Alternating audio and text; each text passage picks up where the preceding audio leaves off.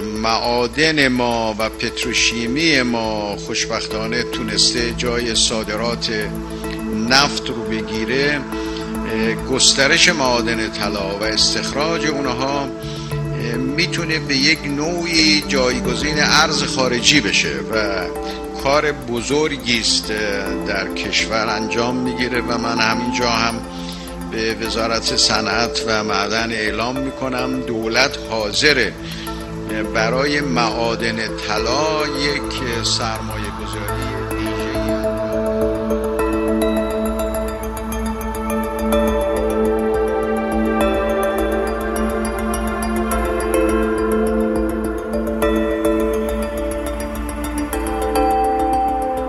سلام من مهران ممقانی هستم و این دومین اپیزود از فصل دوم پادکست چرتکست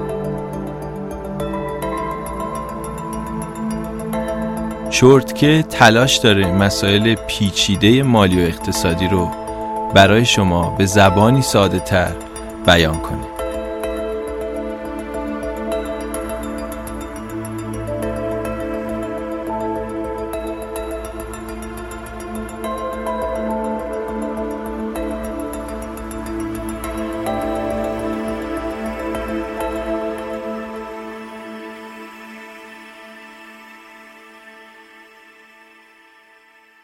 اگه به اپیزود قبلی ما گوش کرده باشید تو اپیزود قبلی مختصری در مورد طلا صحبت کردیم. اینکه اساسا طلا چه سبکی از داراییه و پر ریسک کم ریسکه و به چه شکلی از طلا ما در واقع می‌تونیم نگاه کنیم به عنوان یک سبک دارایی.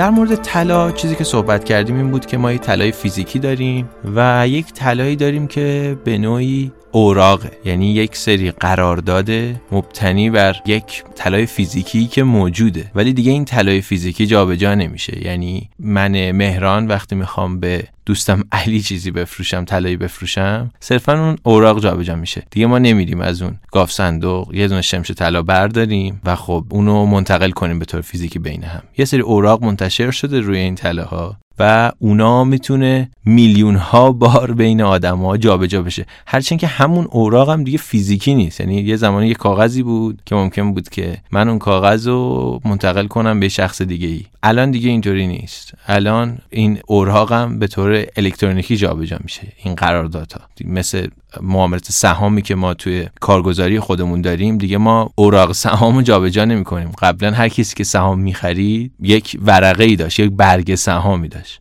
الان اینطوری نیست. معاملات طلا هم الان به این شکله یعنی کاملا الکترونیکیه و کاملا غیر فیزیکیه نکته ای که هست اینه که ما اگه بخوایم سرمایه گذاری بکنیم خب طبعا تمایل داریم بریم به سمت سرمایه گذاری که کم هزینه تره دردسر کمتری داره پیچیدگی کمتری داره و این اوراق طلایی که صحبت کردم ممکنه گزینه خوبی باشه. اما اینا هم یه سری دردسر داره. یعنی مثلا اون کارمزدی که کارگزاری ممکنه بابت این معاملات از شما بگیره احتمالا بالاتر از چیزیه که برای شما مطلوب باشه. برای این مشکل هم یه سری ETF وجود داره. یعنی یه سری صندوق قابل معامله وجود داره. ما توی اپیزودهای قبلی اپیزودهای فصل اول در مورد ETF ها و اینکه چطور کار می‌کنن صحبت کردیم و یکی از مزایایی که برای ETF ها خیلی مهم بود و در واقع به اونا مزیت می‌داد همین کم بودن کارمزد خرید و فروش اینا بود. توی بازار طلا هم اگه ما بریم به سمت صندوق های قابل معامله طلا ETF های طلا احتمالا سرمایه گذاری بهتری می‌تونیم داشته باشیم. چون در واقع هزینه سرمایه گذاریمون کاهش پیدا می‌کنه و اون مبلغی که ما هزینه نکردیم میمونه تو جیب خودمون به عنوان سود. توی ایران بازار غیر فیزیکی طلا خیلی پیچیده و گسترده نیست. خیلی هم شاید مقبولیت نداره. یعنی هر کسی که میره سکه می‌خره خیلی دوست نداره این سکه رو بره سکه بورسی بخره. در واقع اون اوراق خرید سکه رو بره از توی بورس تهیه بکنه. همه دوست دارن برن سکه فیزیکی بخرن. هرچند که اونجا هم معامله میشه ها ولی این حجم معامله نسبت به بازار فیزیکی شاید خیلی چشمگیر نباشه. اصلا خیلی از مردم مطلع نیستن که همچین امکانی وجود داره. ولی شما می‌تونید به راحتی اگر که کد بورسی دارید و فعالی توی بازار سرمایه چند تا بانک هستن که اینا اوراق سکه منتشر می‌کنن و ما به ازای اون اوراق توی خزانه خودشون سکه دارن. یعنی شما اگر اون اوراق رو بخرید قیمت خرید اون اوراق هم یه چیزی تقریبا نزدیک قیمت سکه توی بازار همون روزه. یعنی ساعت معاملاتش فکر می‌کنم از ساعت تقریبا یک شروع میشه یک بعد از ظهر تا ساعت سه. توی این time معاملاتی دیگه قیمت سکه توی بازار آزاد در اومده. مثلا میگیم قیمت سکه فرض می‌کنیم 11 میلیون تومنه. اون تو حالا این قیمت سکه توی بازار بورس ممکنه 11 میلیون و 10 هزار تومن باشه. 11 میلیون و چه می‌دونم 200 هزار تومن باشه. خیلی تفاضل آنچنانی نداره. هرچند که بعضی وقتا تفاضل زیاد میشه به دلایل مختلف و شما می‌تونید اینجا یه فرصتی پیدا کنید که پول در واقع کم ریسکی رو به جیب بزنید. چه اتفاقی میفته مثلا سکه بورسی میاد میشه 10 میلیون تومان 10 میلیون 500 هزار تومان سکه توی بازار آزاد مثلا شده 11 میلیون و 200 هزار تومان 700 هزار تومان اینجا تفاضل است. اگر شما به موقع اقدام کنید و توی قیمت خوبی سکه از تو بورس بخرید می‌تونید مراجعه کنید به اون خزانه داری اون بانکی که سکه رو خریدید. چون اینا نماداش بر اساس اینه که سکه برای کدوم بانکه؟ برای خزانه داری کدوم بانکه؟ بانک رفاه هست بانک سامان هست و چند تا بانک دیگه. و کد بورسیتون رو بگید کد ملیتون رو بدید یه پرسه اداری داره. و سکه شما رو تحویل بدن. یه سکه فیزیکی شما. می‌زنن روی میز و میگن که خدا نگهدار شما. یا حتی بالعکس می‌تونید سکه فیزیکی که دارید و ببرید خزانه داری و اونجا کارشناسی می‌کنن ببینن سکه شما اصالتش چطور و عیارش مشکلی نداره. اونو منتقل می‌کنن روی پورتفولیویی که شما در واقع توی حساب کارگزاریتون دارید روی کد بورسی شما. یعنی شما دیگه لازم نیست که اون سکه رو تو خونه نگه دارید دزد بیاد ببره. میرید خزانه داری میاد تو پورتفولیوی بورسیتون. هر موقع هم که بخواید بدون اینکه از خونه بخواید خارج بشید و زحمتی بکشید می‌تونید تو همون time معاملات همون time معاملاتی که اوراق سکه خرید و فروش میشه. سکه خودتون رو بفروشید و پولشو برداشت کنید. خیلی کار سختی نیست. خیلی احتمالا از رفتن به یه صرافی و طلا فروشی واسه خرید سکه و برگشتن اونم توی این شرایط بیماری کرونا راه کم هزینه تر و ایمنتری باشه.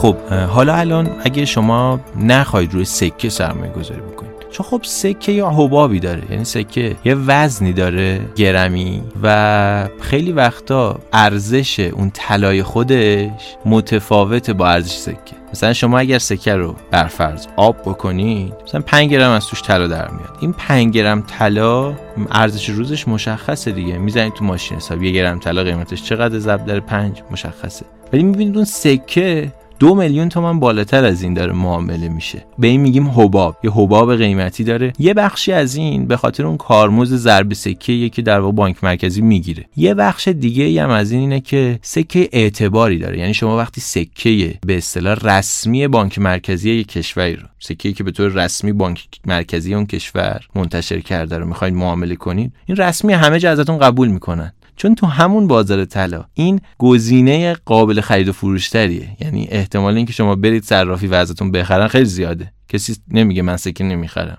یا سکه نمیفروشم. به خاطر همین یه قیمتی بالاتر از قیمت ذاتی خودش روش میاد خیلی از مواقع. یعنی دیگه حداقل 500 هزار تومن الی یک میلیون تومن سکه تمام با اون قیمت ذاتی خودش فاصله داره بالاتر از اونه. یعنی اینو در نظر داشته باشید. و خب شاید این برای خیلی از آدما مطلوب نباشه. میگن که ما ترجیح میدیم که این پول این حباب و یک میلیون تومن رو ندیم. بریم طلا بخریم بریم گردنبند بخریم بندازیم گردن. ولی خب راه بهتری هم هست دیگه. من می‌خوام از راه بهتر صحبت کنم نه راه پیچیده تر و سخت تر راه بهتر چیه؟ شما اگه نمی‌خواید اوراق بخرید اوراق سکه بخرید و خود سکه فیزیکی هم نمی‌خواید بخرید. طلای آب شده و طلایی که گردنتون هم بندازید براتون کاربردی نیست. ممکنه دوز بیاد ببره چی می‌تونید بخرید؟ ETF طلا. ETF طلا ما تو ایران چند تا داریم. فکر می‌کنم مهمترینشون اونی که از همه بیشتر در واقع معامله میشه و اقبال بازار بهش زیاده ETF طلاست. یعنی نمادش اصلا طلاست. فکر می‌کنم مال صندوق لوتوسه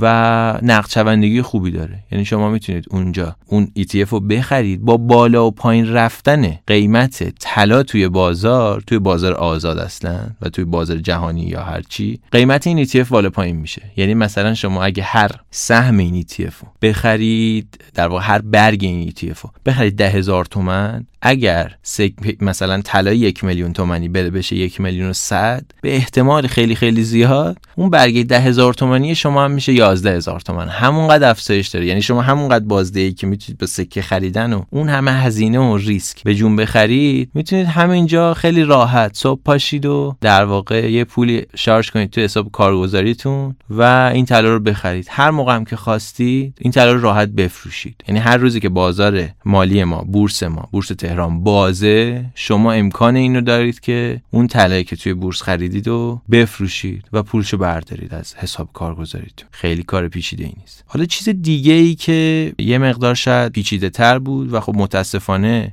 معاملاتش متوقف شد. چند سال پیش توی بازار مالی ما بود. معاملات آتی در واقع سکه. یعنی یک سری معاملاتی بود که آدما به نوعی می اومدن یک سری قراردادایی رو بین هم خرید و فروش می‌کردن. که اینا قراردادایی بود مبنی بر اینکه توی فلان تاریخ قیمت سکه مثلا 15 میلیونه فکر می‌کنیم مثلا حدس می‌زنیم قیمت سکه قرار بشه توی بهمن ماه مثلا سال 1400 قرار بشه 16 میلیون تومن هر سکه. اگر ما همچین حدسی می‌زنیم می‌تونیم بریم معاملات آتی سکه رو بخریم. یعنی چی؟ یعنی اینکه اگر اون روز واقعا قیمت سکه بشه 16 میلیون تومن و بالاتر از اون بره به همون نسبتی که این قیمت بالاتر رفته ما سود می‌کنیم. مبلغی هم که می‌ذاریم توی این معامله به مراتب کمتر از مبلغیه که ما باید برای سرمایه گذاری توی اون طلای فیزیکی یا تو اون طلای ETF باید هزینه کنیم. ولی خب به همون نسبت هم ریسکش زیاده. یعنی ما می‌تونیم با یه مبلغ کمی یه ریسک بزرگی برداریم و طلا رو توی آینده بخریم نه الان. یعنی یه قراردادی وجود داره و این قرارداد داره معامله میشه بین آدم و دی و این قرارداد یه قیمتی داره. ما این قراردادی که مبتنی بر قیمت آینده طلا سکه توی بازار ما می‌خریم. برای چی این کارو می‌کنیم؟ خیلی وقتا برای این این کارو می‌کنیم که ریسک خودمون رو کم کنیم. مثلا ما یه مقدار زیادی طلا مثلا توی قیمت نسبتا بالایی خریدیم. و الان قیمت اومده پایین. فکر می‌کنیم قیمت قرار دوباره برگرده بالا. اینجا می‌تونیم با یه مبلغ کمی یه ریسک زیادی بکنیم و اون ضرری که در برابر این ریزش ارزش سکه داشتیم و برای خودمون جبران بکنیم. اگر واقعا درست پیش بینی کنیم و قیمت سکه توی بهمن ماه سال 1400 مثلا بره بالاتر از 16 میلیون تومن ما دیگه سود خوبی می‌کنیم که این در واقع یک اهرمی داره. یعنی ما چندین برابر پولی که گذاشتیم بازدهی کسب می‌کنیم. همون قدم ریسک ها در با یه مثلا کاهش یا یک میلیون تومانی دو میلیون تومانی توی قیمت سکه. ممکنه ما دیگه پول اولیه خودمون توی اون معامله رو از دست بدیم. کال مارجین بشیم به اصطلاح کسایی که توی بازار آتی هستن. خیلی این یه مقدار پیچیده بود. من نمی‌دونم چقدر خوب تونستم بهتون توضیح بدم. در حال حاضر این ابزار توی بازار ما وجود نداره. ممکنه دوباره تصمیم بگیرن که این ابزار رو به بازار ما برگردونن. و اینجا جاییه که شما توی بازار طلا و سکه که بازار کم ریسکیه و خب بازدهی کمی هم داره توی حالتی که خیلی اتفاق عجیب غریبی هم نیفتاده و خب قرار نیست بازدهی عجیبی سکه داشته باشه طلا داشته باشه. شما می‌تونید بیاید اینجا ریسک بکنید یعنی ریسکتون رو زیاد بکنید که از اونور بازدهی بیشتری داشته باشید. واسه معامله گرایی که فکر می‌کنن می‌تونن آینده رو بهتر پیش بینی بکنن می‌تونن ریسک بزرگی بردارن. فکر می‌کنن خیلی حرفه‌ای شدن. اینجا یک ابزار خیلی خوبیه. فعلا این ابزار نیست. اگر در آینده باشه می‌تونیم از الان در موردش مطالعه بکنیم که اگر یه روزی این بازار آتی سکه دوباره بازگشایی شد ما بدونیم که چطور می‌تونیم باش سود بکنیم.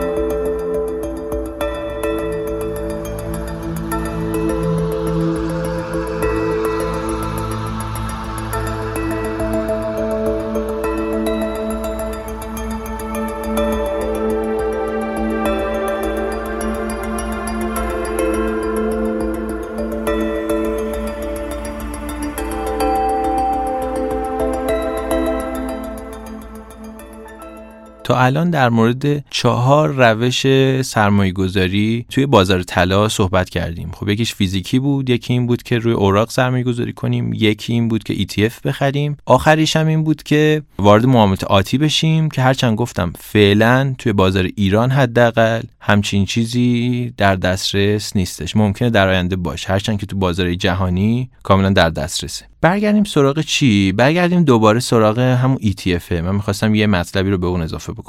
این ETF ها چه مزیتی دارن؟ گفتم که هزینه کارمزد کمی شما می‌دید. راحت می‌تونید بفروشید. ولی یه مزیت دیگه ای داره. اگه شما برگردید به اپیزودهای قبلی که من در مورد ETF ها صحبت کردم گفتم اینا یه NAV دارن که این NAV ممکنه با اون قیمت ETF متفاوت باشه. NAV چی بود؟ Net Asset Value. در واقع ارزش خالص اون دارایی اون سهم اون نماد. و بعضی اوقات که معامله گرای توی بازار توی بازار مالی مثلا توی بازار ایران من دارم اینو صحبت می‌کنم یه تجربه شخصی منه. اینقدر بدبین میشن نسبت به دلار نسبت به طلا میان این ETF خودشونو پایین تر از NAVش میفروشن. یعنی شما می‌بینی که مثلا NAV برگ سهام ETF طلا ده هزار تومنه ولی دلار مثلا رو قیمت 9500 تومن معامله میشه این ممکنه ریسک باشه. یعنی شما یه روزی بگید آقا من رو 9500 تومنم اینو بخرم سه روز دیگه ضرر می‌کنم. ولی اگه تحلیلتون متفاوت باشه فکر کنید که طلا قرار سعودی بشه سکه قرار سعودی بشه دلار قرار سعودی بشه. گفتم اون دلار خودش خیلی وقتا از این طلا مهمتره. چون اونس جهانی یه مقداری سفته خیلی جابجایی شدیدی نداره ولی خب ما دیدیم خودمون دیگه. دلار بعضی وقتا یه شبه ره هزار ساله میره. قیمتش ممکنه توی مدت کوتاهی توی چند روز چند ماه چند برابر شه پس به اینم باید توجه بکنیم. مثلا اونجایی که ما می‌بینیم این از NAVش اومده قیمتش پایین تر اگه ما اونجا بخریم و پیش بینی ما درست باشه بازار طلا برگرده قیمت دلار برگرده و بره بالا ما علاوه بر این که می‌تونیم اندازه رشد قیمت سکه و طلا توی بازار آزاد سود کنیم اون 500 تومن هم سود اضافه می‌کنیم. اینجا اینجا یه جاییه که در مورد بازار کارا و ناکارا صحبت کردم من تو فصل اول. اگه برگردید می‌تونید دقیق تر گوش بدید و متوجه بشید. این ناکارایی توی این ETF ها بعضی وقتا ممکنه که سود بیشتری رو در واقع به سمت جیب ما بیاره.